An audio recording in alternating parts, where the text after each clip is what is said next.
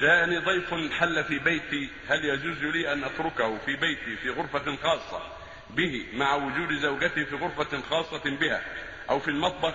أم يعتبر ذلك من الخلوة؟ أفدونا أفيدونا جزاكم الله خيرا. ما ليس لك أن تدعهما وحدهما. بل تكون مع الضيف تبقى مع الضيف وتخرج مع الضيف.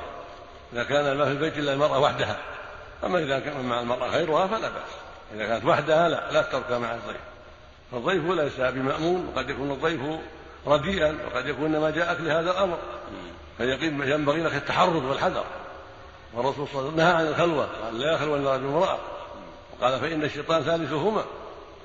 فليس لك أن تدعها مع الضيف بل تخرجان جميعا وتبقيان جميعا حتى يفتح الله ويزيل بقاء هذا عنك هو في حجرة والزوجة في حجرة ولو ولو في حجرة خطر ما دام يعلم انها ما عندها حد نعم خطر يعني مثلا فوق هذا الضيف ونزل يجيب مثلا من البقالة يعني بعض الخبز ولا شيء للضيف ولا شيء. يعني مثلا ياخذوا على يده كأنه بيتهموا وفيها نوع من الإحراج يعني. قد يستطيع قد يستطيع ياتي بجيرانها آه. عند بعض جيرانها عندها أو أو نحو ذلك يسعى في الأمر الذي يزيل الخطأ مهما أمكن.